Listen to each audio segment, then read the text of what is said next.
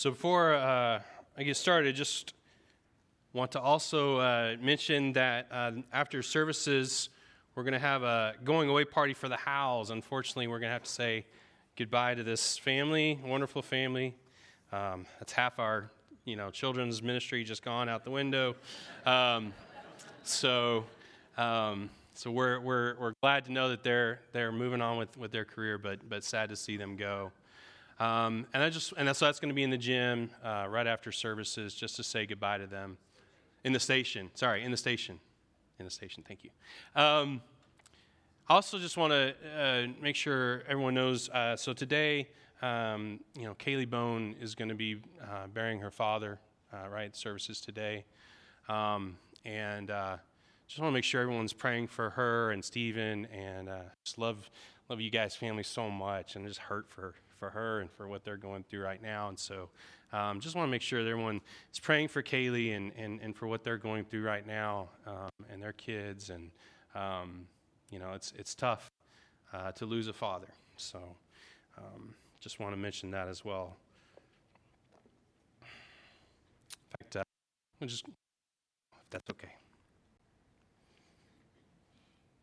Our Father in heaven, we just uh, are so grateful for all that you do for us. And right now, we just pray that you would be with Kaylee and her family, with Stephen. Um, just bless them, Lord, on this difficult day um, and the difficulty, uh, the sorrow, the grief that they're feeling right now. Just, Lord, pray that you would give them peace and comfort in the midst of their grief. Um, to know that as Christians we don't mourn as others do um, is so comforting, God, and to know that you are there for us. Um, but still, God, it hurts. And so just pray that you'd be with them, bless them, uh, be with their entire family there, uh, bring them home safe when it's time, God.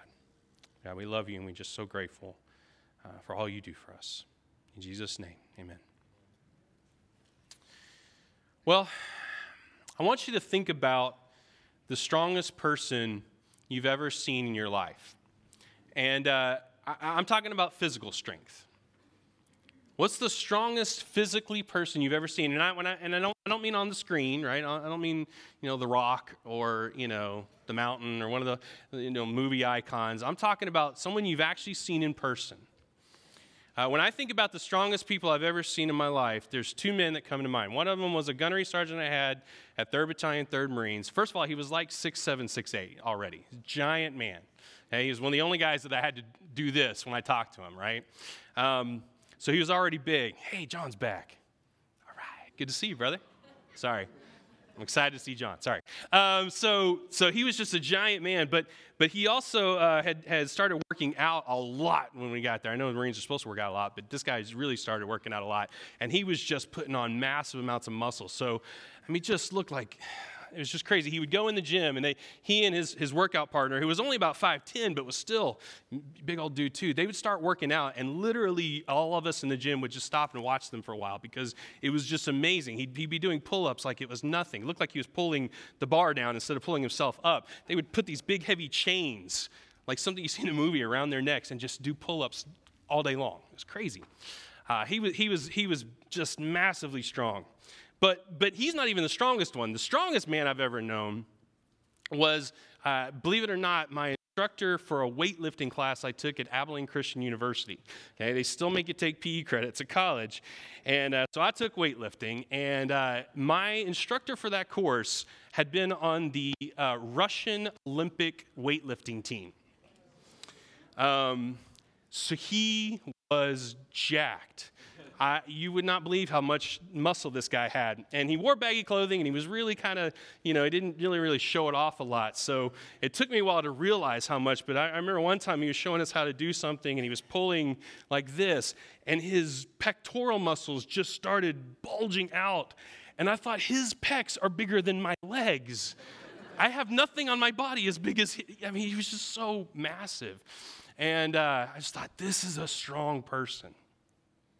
Now, I know that when we think about physical strength, or we think about strength in general, uh, we don't have a depiction of Jesus kind of like that. So if you put the, put it, that's not how we think of Jesus, is it? right? You say that's sacrilegious. That's not what he looks like anyway, so it doesn't matter, right? Um, dost thou even lift, brother? Right? I mean, he died for our gains, right? This is not the, the vision of Jesus we have, right? Jesus muscular and buff.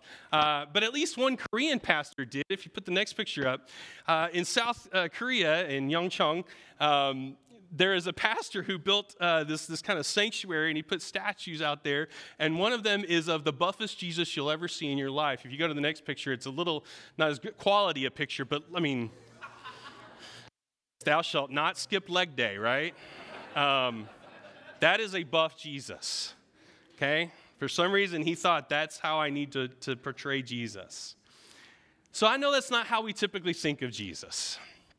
But I think maybe it should be.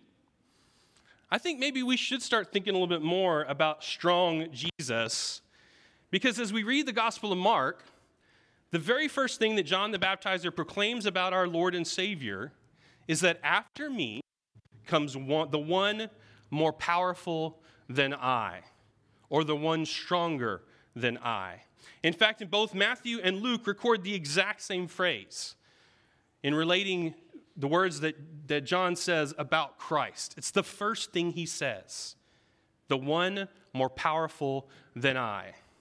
John elaborates these claims in two ways. First of all, he talks about the baptism that Jesus is going to baptize with. It's going to be with the Holy Spirit, not just water, like John is doing.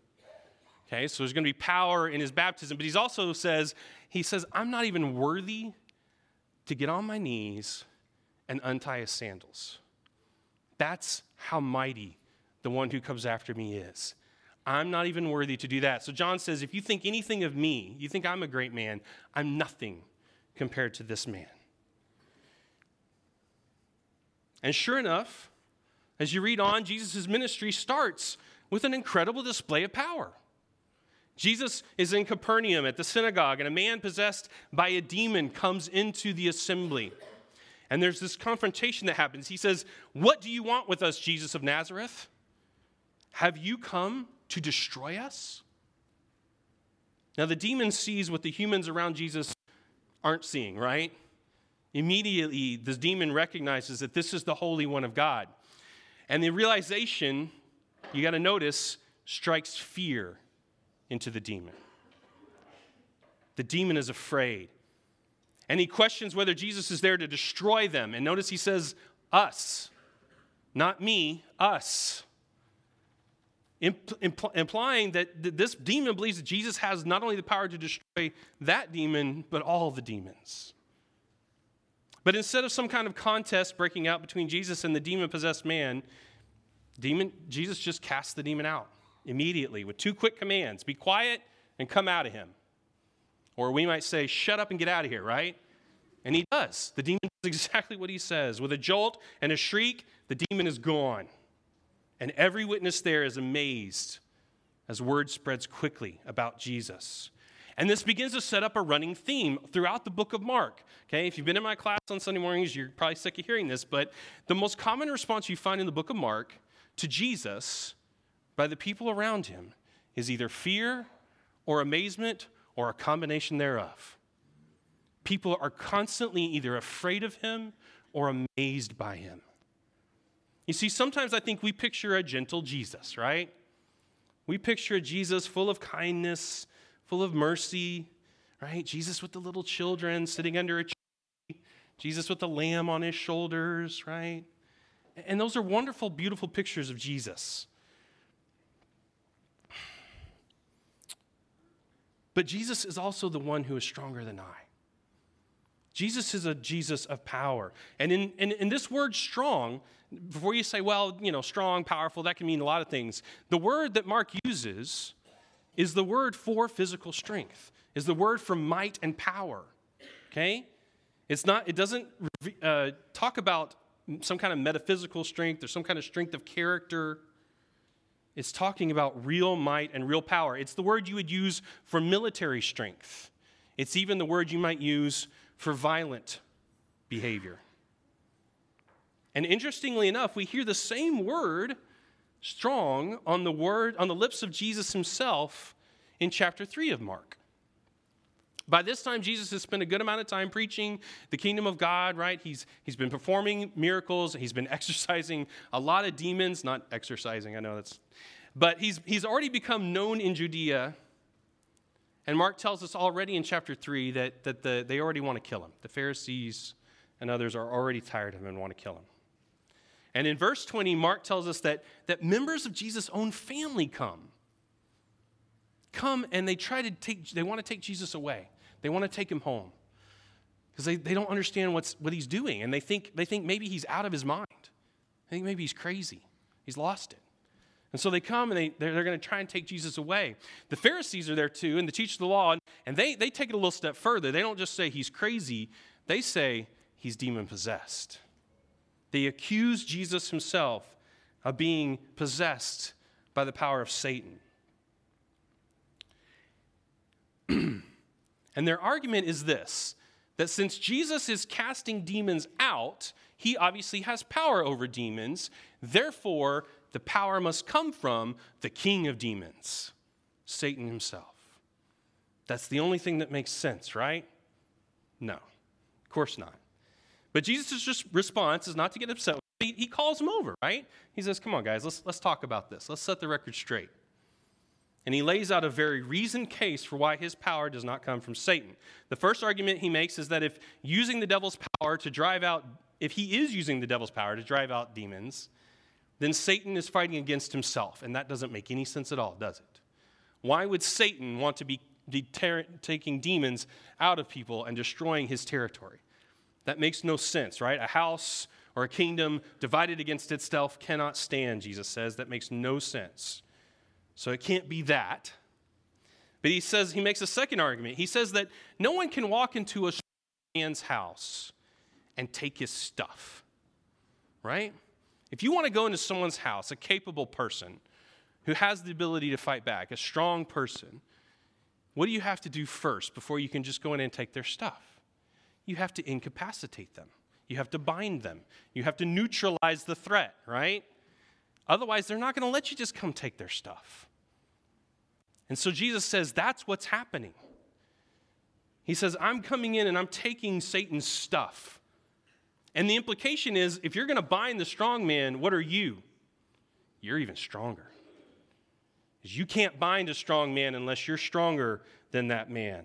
And so Jesus is saying, since he's not using Satan's power, but he is robbing Satan of his power and dominion, then he is stronger Satan. Jesus proclaims that he is coming to plunder what Satan has possessed. And you start to see this, right? What the teachers are trying to proclaim is that Jesus is in cahoots with Satan, right?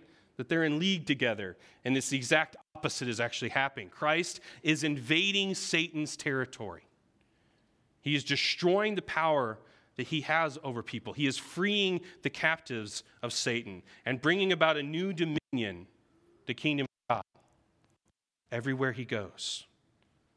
And nowhere is this reality more vividly on display than in chapter 5 of Mark, where we just read this morning, where Jesus and his disciples travel across the Sea of Galilee and they have a unique encounter. Here, Mark describes Jesus' confrontation with the demoniac of grand proportions, right? And, and, and, if you really pay attention to the story, and, and I know we've heard this story so many times that we can kind of lose sight of what's really happening here. But Mark writes it in such a way and includes de- details in such a way to evoke a sense that Jesus is stepping out of a boat into the territory, the evil, unclean territory of Satan. That's the way this story is written. First of all, we have Jesus crossing the Sea of Galilee into Gentile territory. He's leaving Judea, he is moving into Gentile territory. There's some debate over exactly what the Gerasenes or however it's translated because, you know, one language to another, sometimes it gets kind of, the, especially word places, uh, places, words, names for, for places get kind of mixed up. It's not 100% sure exactly where this was, but we know it was on the coast of Galilee. We know it was on the other side, and we know there's a bunch of pigs later on. No Jew's going to have a bunch of pigs, especially 2,000 of them. They're not going to own them, they're not going to live near them. So we know Jesus was in Gentile territory at this point. This is not Jewish land. Then we have the demoniac himself, right? Dominated by unclean, evil spirits. So many, in fact, and this is what makes it unique that Jesus, when he asks the name, the reply is Legion, for we are many. So we have essentially an army of Satan's demons having overtaken a man in mass. Then there's the effects that it's had on the man, right? He's become uncontrollable by other people because the demons have somehow given him this incredible physical strength right? They've tried to, to bind him, they've tried to help him, they've tried to calm him down. And not only has he, I, I imagine, fought them off, but any chains they put around him, he has just torn right through them. Amazing strength, but uncontrollable, violent strength. No one is powerful enough, same word, strong enough to bind him, to help him. But what the story really focuses on is the other effects that it's had on this man, right? What has it done to this man? It has isolated him, it has caused intense suffering for him. He cries, cries out in pain and agony all day and all night. I imagine hearing that. His cries in the middle of the night must have been terrifying. The misery and the insanity that he's enduring has led him to cut himself, to take stones and gash himself. He's alone either by his own choice or because they just can't do anything with him, and so they've let him go by, be by himself to suffer on his own. The torment that this man must have felt is unimaginable. And, and then you think about everything that's unspoken, right? That we can just imagine.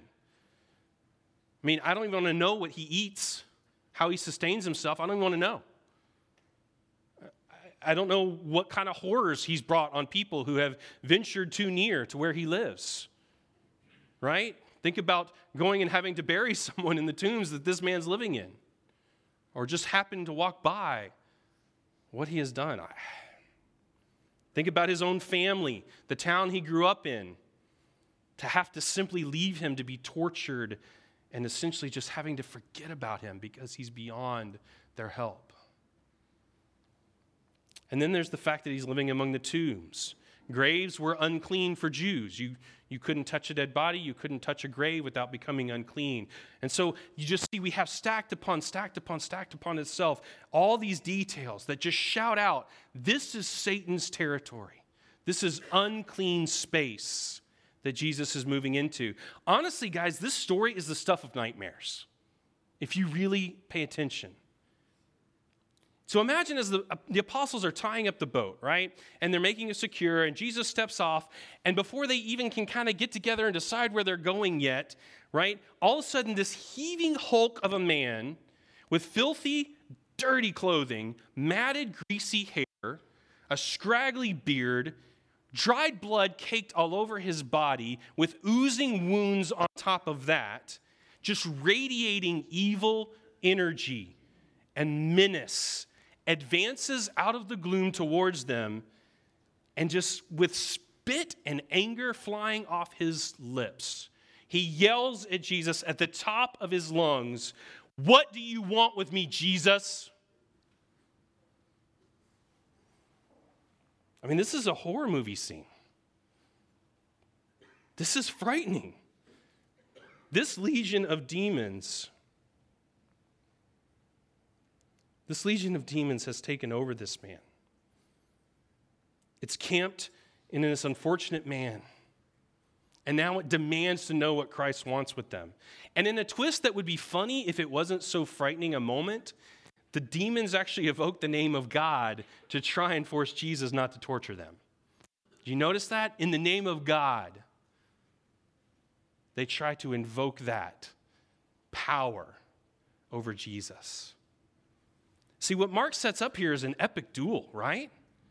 I mean, what we've got here is the making of a crazy scene good versus evil, light versus darkness, God's chosen one versus an entire army of Satan's demons. I mean, Hollywood would make this a fight scene for the ages, right? The, the, the, budget for the CGI alone would be in the tens of millions of dollars, right? That's what we have here. We have this setup and yet, all Jesus has to do is ask a simple question What's your name? And all of a sudden, this horde of evil being, beings that now seem to be trapped inside this man as opposed to possessing him, right? Now all of a sudden, they can't wait to get out of him. They can't wait to go somewhere else. Now they're trapped. It's no contest, right? They beg for retreat. Just let us out of here, Jesus. It's like that scene from Indiana Jones, remember? Where the, the, this giant swordsman comes out of the crowd and starts swinging his big old scimitar, and you're like, oh man, this is gonna be a good one, right? And then Indiana Jones just pulls out his gun and shoots him, and then it's over. And the funny thing about that scene is that that's exactly what Harrison Ford said. Why wouldn't I just pull my gun out and shoot him, right? They had it set up to be this incredible fight scene. And he said, But I have a gun. Why wouldn't I just shoot him? And so they're like, Let's do that for the movie, right? That's what happens here, right? You, you think it's going to be this epic contest. It should have been, but it wasn't. It wasn't even close, right? In fact, the word, the, the phrase that Mark employs for he gave them permission to go into the swine, that's the word you would use for a, a, a superior dismissing their subordinate. Yes, you may leave. Get out of here. It's a dismissive term Jesus uses to say, yes, leave. These were not equals going toe to toe, guys. Jesus is the one who is stronger. And he shows it in, in, in such an overwhelming way, right? That you think about the transformation that occurs in this possessed man. I mean, it's instantaneous and it's miraculous. People come to see what's happened because, believe it or not, when 2,000 swine run into the sea and drown themselves, it's hard to keep that a secret for very long, right? Um, and so people come from all around, go, What happened? And they come up, and here's this man sitting calmly, dressed, and in his right mind. I always picture this is silly. I always picture him sipping tea, you know, his hair's all combed, and, and they, who's this? Well, good morning. How are you today, right? I mean, I just, for me, I picture him just completely civilized, right? I know that's crazy. I know that's silly, but this man, the transformation is, is remarkable. His life has been restored to him, guys. His real chains have been broken. Not those ones they kept binding him with, but the real chains that have been binding him all his life, or at least for a while, have been broken. The evil has been exorcised. And before we turn from this story to discuss the implications for our own lives, I want to, I want to just make sure we all are on the same page on something. Demons do exist, and they still haunt humanity. I think we would be incredibly wrong to assign possession in Scripture to some severe mental illness or disorder. Some people do that. That is not how it works. I have not seen what I would call demonic possession with my own eyes and recognized it as such, but I have talked to plenty of people who have felt tormented, even somewhat possessed, terrorized by demons, and I believed most of them. But I can also tell you this the fact is that every single one of those people I've talked to could tell you the exact moment they invited that presence into their life. I haven't talked to a single person who said, I didn't want it, it came on me without me asking. C.S. Lewis warned that there are two equal and opposite errors which our race can fall about the demons. One is to disbelieve their existence, the other is to believe and feel an excessive an unhealthy interest in them. Both extremes will get us in trouble. They do exist, but we shouldn't be too interested in them. Either of these reactions is harmful. Satan is real, his angels are real, and they do have power. But what the gospel proclaims loud and clear is that the evil of this world, the evil that you see in the people around you, the evil that you see on the TV and on your phone and on your tablet, the evil that you even see when we look into our own mirrors is nowhere near powerful than I.